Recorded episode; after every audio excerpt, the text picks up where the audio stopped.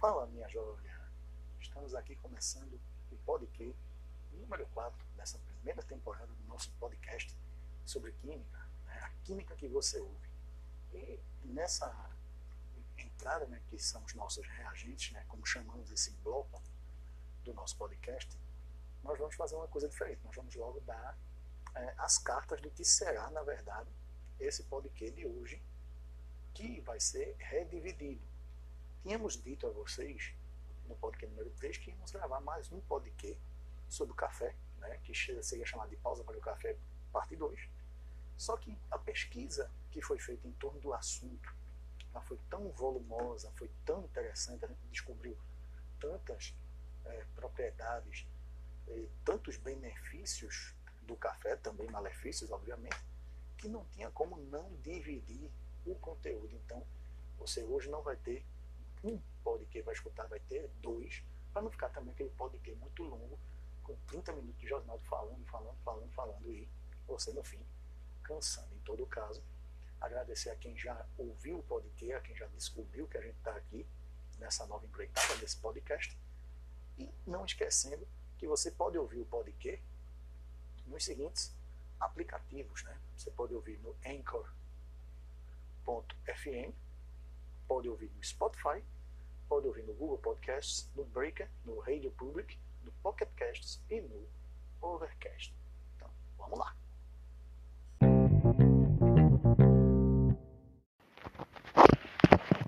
O acontecer na química do podcast número 4 vem diferente. A gente, no caso, como disse anteriormente, né, na parte do reagentes, a gente redividiu o conteúdo, então vamos falar sobre o que aconteceu nos dias 11 e 12 de junho e o podcast número 5, ou 4.1, se você assim preferir chamá-lo, vai trazer o que aconteceu na química nos dias 13 e 14 de junho. Então, no dia 11 de junho não há nenhum dado, né, não há nenhum nenhum fato relevante em relação à química. Aqui no Brasil, temos o feriado né, de Corpus Christi, ou seja, é inclusive o fato, ocorre inclusive o fato que as aulas no dia de hoje não ocorrem nas escolas de nível médio e nível fundamental. Já no dia 12 de junho, dia dos namorados para o Brasil, né, que no, em outros países do mundo é no dia de São Valentim, né, ocorreu a morte do químico americano Samuel Isaac Weissman. O Samuel Isaac Weissman ele teve sua importância né, de que uh, foi um dos participantes do chamado Projeto Manhattan. O que é o Projeto Manhattan? Um projeto que desenvolveu durante a Segunda Guerra Mundial tanto uma usina nuclear quanto os primeiros artefatos nucleares de destruição, ou seja, as bombas atômicas. Então, Weissman Samuel Isaac Weissman foi um dos integrantes do Projeto Manhattan, juntamente com Enrico Fermi, com Albert Einstein, com Robert Oppenheimer, com uh, Werner Heisenberg e tantos outros cientistas famosos da época. Esse falecimento ocorreu, no caso, no dia 12 de junho do ano de 2007 e o químico Samuel Weissman faleceu aos 94 anos de idade.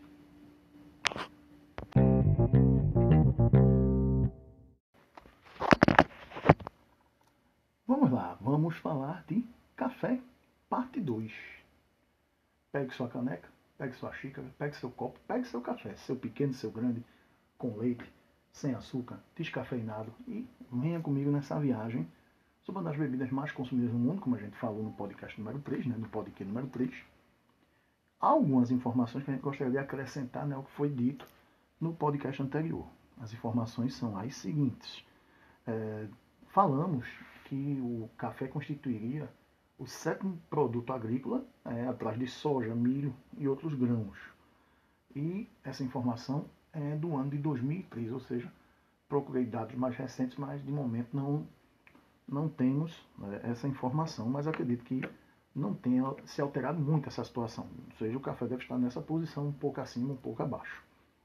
Agora, outras informações são importantes Veja que a gente não vai abordar somente do ponto de vista químico, a gente vai falar da associação, né, nesse podcast número 4, na parte 2 do Pausa para o Café. Vamos falar justamente da associação do café com outras ciências. Por exemplo, não acredito que é, seja um tema de redação, por exemplo, né, seria muito limitante. Vamos falar, o café seria muito limitante, mas a todo o contexto, o contexto histórico do café, do plantio do café no Brasil, né, o contexto geográfico, tudo isso que já foi abordado no episódio 13, a gente dá um complemento no, no episódio 4 agora. Então, gente, uh, o Brasil é o maior produtor e exportador do chamado café verde, que nada mais é que a variedade arábica. São 50 milhões de sacas que estão distribuídos em 2,3 milhões de hectares. Ao passo que o Vietnã é o maior produtor da variedade robusta, sendo também seu maior exportador, com uma produção de 28 milhões de sacas em 650 mil hectares. Então veja que a produção do Vietnã se aproxima do Brasil com um, um território menor sendo utilizado, o que comprova aquilo que a gente falou anteriormente, né? a história de que o café arábico ele acaba sendo meio dispendioso o seu plantio em relação ao robusta. Quando a gente falou que o café era o produto, um dos produtos mais consumidos no mundo, não estava brincando. Né? Temos dados de dados recentes que indicam que o consumo mundial de café equivale a 150 milhões de sacas. Então, fazendo uma continha, uma regra de três, como diz meu amigo Gustavo Bruno, você pode pensar no seguinte: esses 150 milhões de sacas, cada saca com 60 quilos, imagina quantos grãos de café são torrados, são consumidos em todo o mundo por ano. Em relação ao consumo per capita, o Brasil ele faz um consumo de 20,5 milhões de sacas, dados do ano de 2016, o que o coloca atrás dos Estados Unidos. Ou seja, os Estados Unidos é o único país que consome mais café do que o Brasil, que é, corresponde a 24 milhões de sacas. Quando a gente traz isso para o consumo per capita, ou seja, o consumo por pessoa, o consumo brasileiro ele equivale a 4,9 quilos de café torrado ou 81 litros da bebida preparada. Então, veja esses dados, né? são números bem opulentos, né? números bem, bem relevantes. O café, e todos esses dados foram fornecidos pela Associação Brasileira né, de, da Indústria do Café, a famosa ABIC. Segunda bebida mais consumida do Brasil, como informei anteriormente, só perde para água. Você achando que o povo bebia mais refrigerante ou cerveja do que café, mas não é. Afinal de contas, o café ele não tem as restrições religiosas ou restrições de, outra, de outro tipo que são lançadas sobre outras bebidas. Né? E por isso que ele é o segundo mais bem consumido no Brasil, talvez no mundo. Né? Faltam dados para isso. E só perde para a água. Vamos lá, gente. Vamos falar dos benefícios do café. O que é que o café faz de tão bom? Por, por que, que o café é tão é, falado, tão, vamos dizer assim, é, considerado sob o ponto de vista dos benefícios. Vamos lá, a gente começa com a seguinte informação. O café tem a capacidade de reduzir o risco de insuficiência cardíaca em 11%. Né? Uma pesquisa foi feita pela Escola de Saúde Pública da, de Harvard, né, nos Estados Unidos, e essa pesquisa ela também estimou que esse, essa diminuição é causada pelos chamados polifenóis. Os polifenóis combatem os radicais livres. Esses, poli, esses polifenóis, no caso, ao combater os radicais livres, alteram, o, é, vão de encontro à alteração do DNA e aumento do colesterol ruim no corpo. Certo? Então, café previne, né, pode afastar problemas cardíacos. Segundo, segunda informação boa, café termogênico. O que, é que isso quer dizer? Café emagrece. Acredito que vocês até tenham visto falar de determinadas variedades né, que o pessoal estava vendendo por aí para emagrecimento. Por que, que o café emagrece? Porque ele tem a capacidade de acelerar o metabolismo e a queima de gordura. Isso foi visto num estudo né, publicado no International Journal of Sports Nutrition e também no Scandinavian Journal of Medicine and Science in Sports. É, e essa queima da gordura ocorre porque o sistema nervoso simpático ativa né, essa é ativado, assim como ocorre a oxidação lipídica. Aumenta a adrenalina do sangue e, ao aumentar a adrenalina do sangue, a cafeína né, dilui as células de gordura, liberando a célula para o sangue. Ok? Agora é aquela história. Ele acelera o metabolismo, mas não é somente, ah, vou emagrecer agora e vou só tomar café. Não é assim. A alimentação é equilibrada, com acompanhamento do nutricionista, do nutrólogo, exercícios que causam emagrecimento. Agora, o café consumido puro, graças à cafeína e aos seus antioxidantes, é um grande aliado. O café tem a capacidade, né, uma terceira informação agora, de diminuir a glicemia do sangue em algo em torno de 35%. É uma pesquisa que foi feita com um número relevante de pessoas, cerca de 200 mil pessoas no continente asiático, no continente europeu e nos Estados Unidos. E essa redução de 35% é devido ao que? Ao ácido clorogênico. Agora, só reduz quem consome pelo menos duas xícaras da bebida por dia. Então, esse antioxidante independe da presença de, ca de cafeína, diga-se de passagem. O ácido clorogênico está lá fora. Outro elemento que pode contribuir para a prevenção de diabetes é o magnésio. Ok? Ele aumenta a sensibilidade da insulina. Esse é o efeito que faz com que aumente, né, a, diminua, no caso, desculpem, a, a propensão da pessoa a desenvolver diabetes. É um composto também, né, o café contém a cafeína que também tem efeito broncodilatador. Ou seja, importantíssimo para essa questão que estamos tendo de problemas respiratórios né, causados por síndromes. Então, ele reduz, inclusive, né, há um estudo que comprova, não um, mas vários estudos que comprovam que o consumo moderado de café, ele, além de diminuir a, a possibilidade da asma em 30%, há a possibilidade de também é, evitar, reduzir sintomas e prevenir manifestações da asma. Agora, após o consumo moderado. Dizem que há, né, esses estudos, uma melhora na função pulmonar por até duas horas. Prevenção do câncer. Está aí um coringa do café. O café pode prevenir o câncer de mama, de acordo com estudos da Universidade de Lund, na, na Suécia. Certo? O café pode proteger contra o câncer de mama. O Instituto, Instituto de Research Pharmacologique Mario Negri, um instituto italiano, fez uma pesquisa em que houve uma redução de 40% do desenvolvimento de câncer de fígado em pessoas que bebem café, em comparação aos que não consomem café. E estudos mais recentes também falam que pessoas que consomem café moderadamente reduzem 18% o risco de outros tipos de câncer. Outra função boa, melhora o intestino, melhora o consumo de alimentos, causa da cafeína, que aumenta a produção de ácidos biliares no corpo aumenta a memória disso aí, né? a memorização, estimulante, isso já foi falado no podcast número 3, diminui pedras nos rins. As pedras nos rins são formadas por massas sólidas, né? geralmente contém oxalato de cálcio, um composto inorgânico, e a Universidade Católica Sagrado Coração, Universidade Italiana, fez três pesquisas com mais de 200 mil participantes e verificou nessas pesquisas que quem consumia mais café tinha um risco de até 31% menos de ter cálculo renal. Então, a cafeína tem a capacidade de deixar a urina mais diluída, evitando com isso a formação das pedras nos rins. Combater a depressão. Vários são os estudos que falam sobre isso. Né? O consumo de café diminui os sintomas da depressão devido justamente às alterações de humor causadas pela cafeína. E aí tem um estudo da Escola de Saúde Pública de Harvard que mulheres que bebiam duas a três xícaras de café por dia diminuíam o risco de depressão em 15%, uma análise feita com 50 mil mulheres. Ameniza os sintomas do Parkinson, né? Da doença de Parkinson. E 60 pacientes, né? foi feita uma pesquisa na Universidade de McGill, do Canadá, em que 60 pacientes ingeriram o equivalente a duas xícaras de café por dia e com isso melhoraram a sua coordenação motora porque café contribui para formar dopamina, diminuindo com isso os sintomas do Parkinson.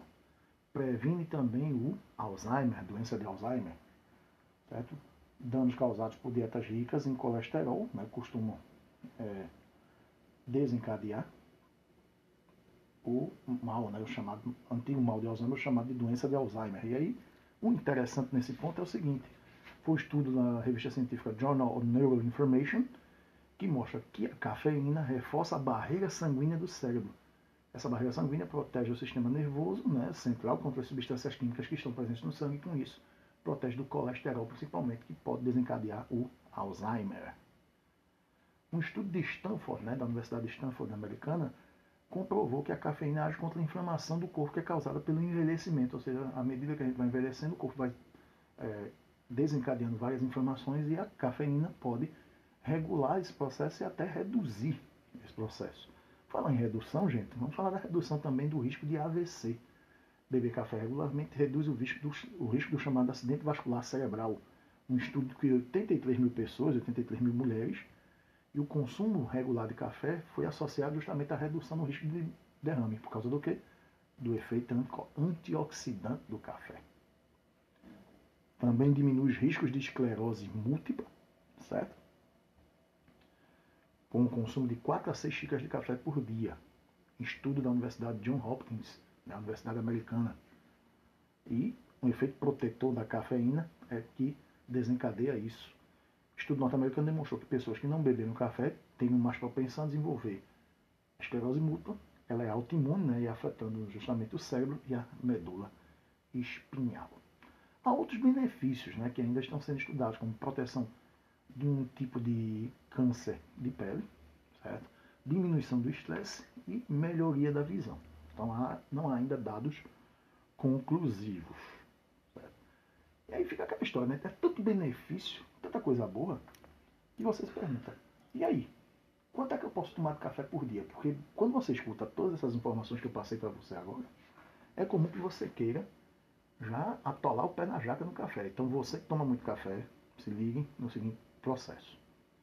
O consumo diário para que você aproveite os benefícios que o café fornece, ele tem que, que ser o equivalente a 3 a 4 xícaras ao dia. Afinal de contas, a, a quantidade de é, cafeína ingerida do, do, organismo tem que ser máxima 400 miligramas. Com isso você potencializa os efeitos do café. E o detalhe, tem que ser ingerido puro, certo? sem açúcar ou adoçante. Café puro é mais saboroso, que quando você mistura leite, creme de leite, chantilly, muito açúcar, você perde os benefícios, em particular os benefícios relacionados à termogenia e a, outra, e a proteção de órgãos do, do organismo.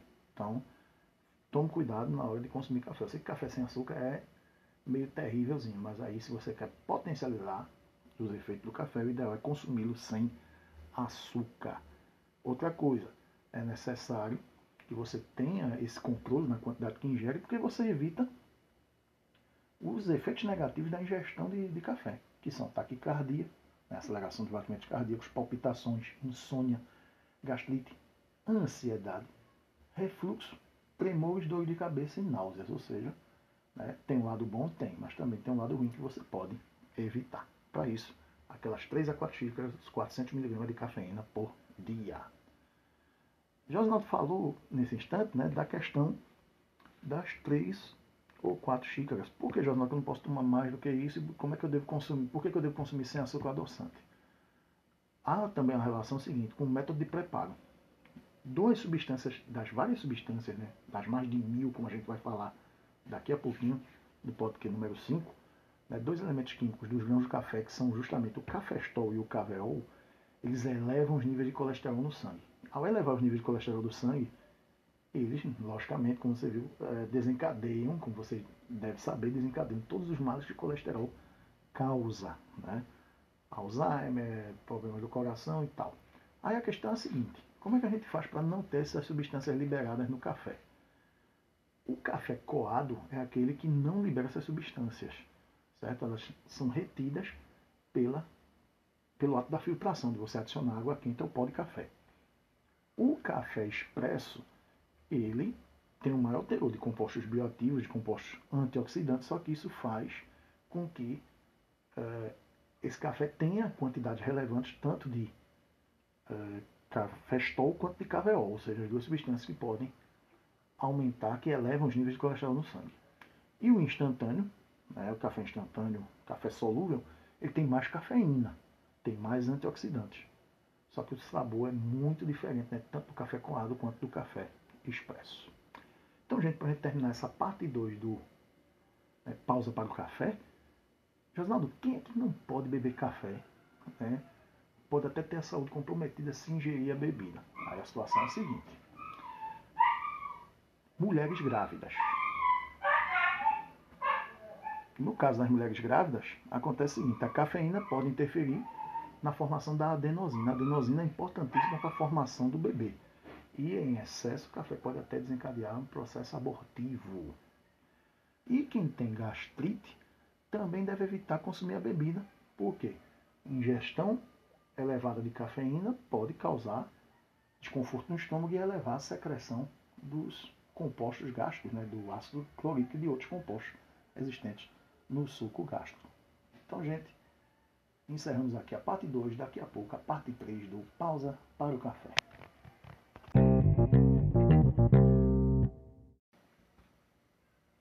Nosso Se Liga aí de hoje é para você que já se inscreveu no Enem, que inclusive a taxa de pagamento era para ser paga até a quarta-feira passada, né, no dia 10 de junho. Então, se inscreveu. Você que pagou, pagou, agora é escolher no site do MEC. Né, foi divulgado no, no, dia de ontem, né, no dia 10 de junho, o período de consulta sobre a nova data. Então, quais são as opções, Josinaldo? O Enem impresso pode ser aplicado nos dias 6 e 13 de dezembro de 2020, ou dia 10 e 17 de janeiro já do ano de 2021, ou 2 e 9 de maio do ano de 2021. O que incorreria no seguinte, não teria Enem né, nessas duas situações em 2020. Já o digital, o Enem digital, essa novidade trazida nesse, nessa prova deste, ainda deste ano, né, de 2020, da edição 2020, seria, na primeira opção, entre os dias 10 e 17 de janeiro de 2021, nos dias 24 a 31 de janeiro de 2021 ou nos dias 16 e 23 de maio de 2021. Então, você vai escolher em breve qual a data que deve ser utilizada pelo Ministério da Educação, né, pelo INEP, para a aplicação das provas do Enem 2020.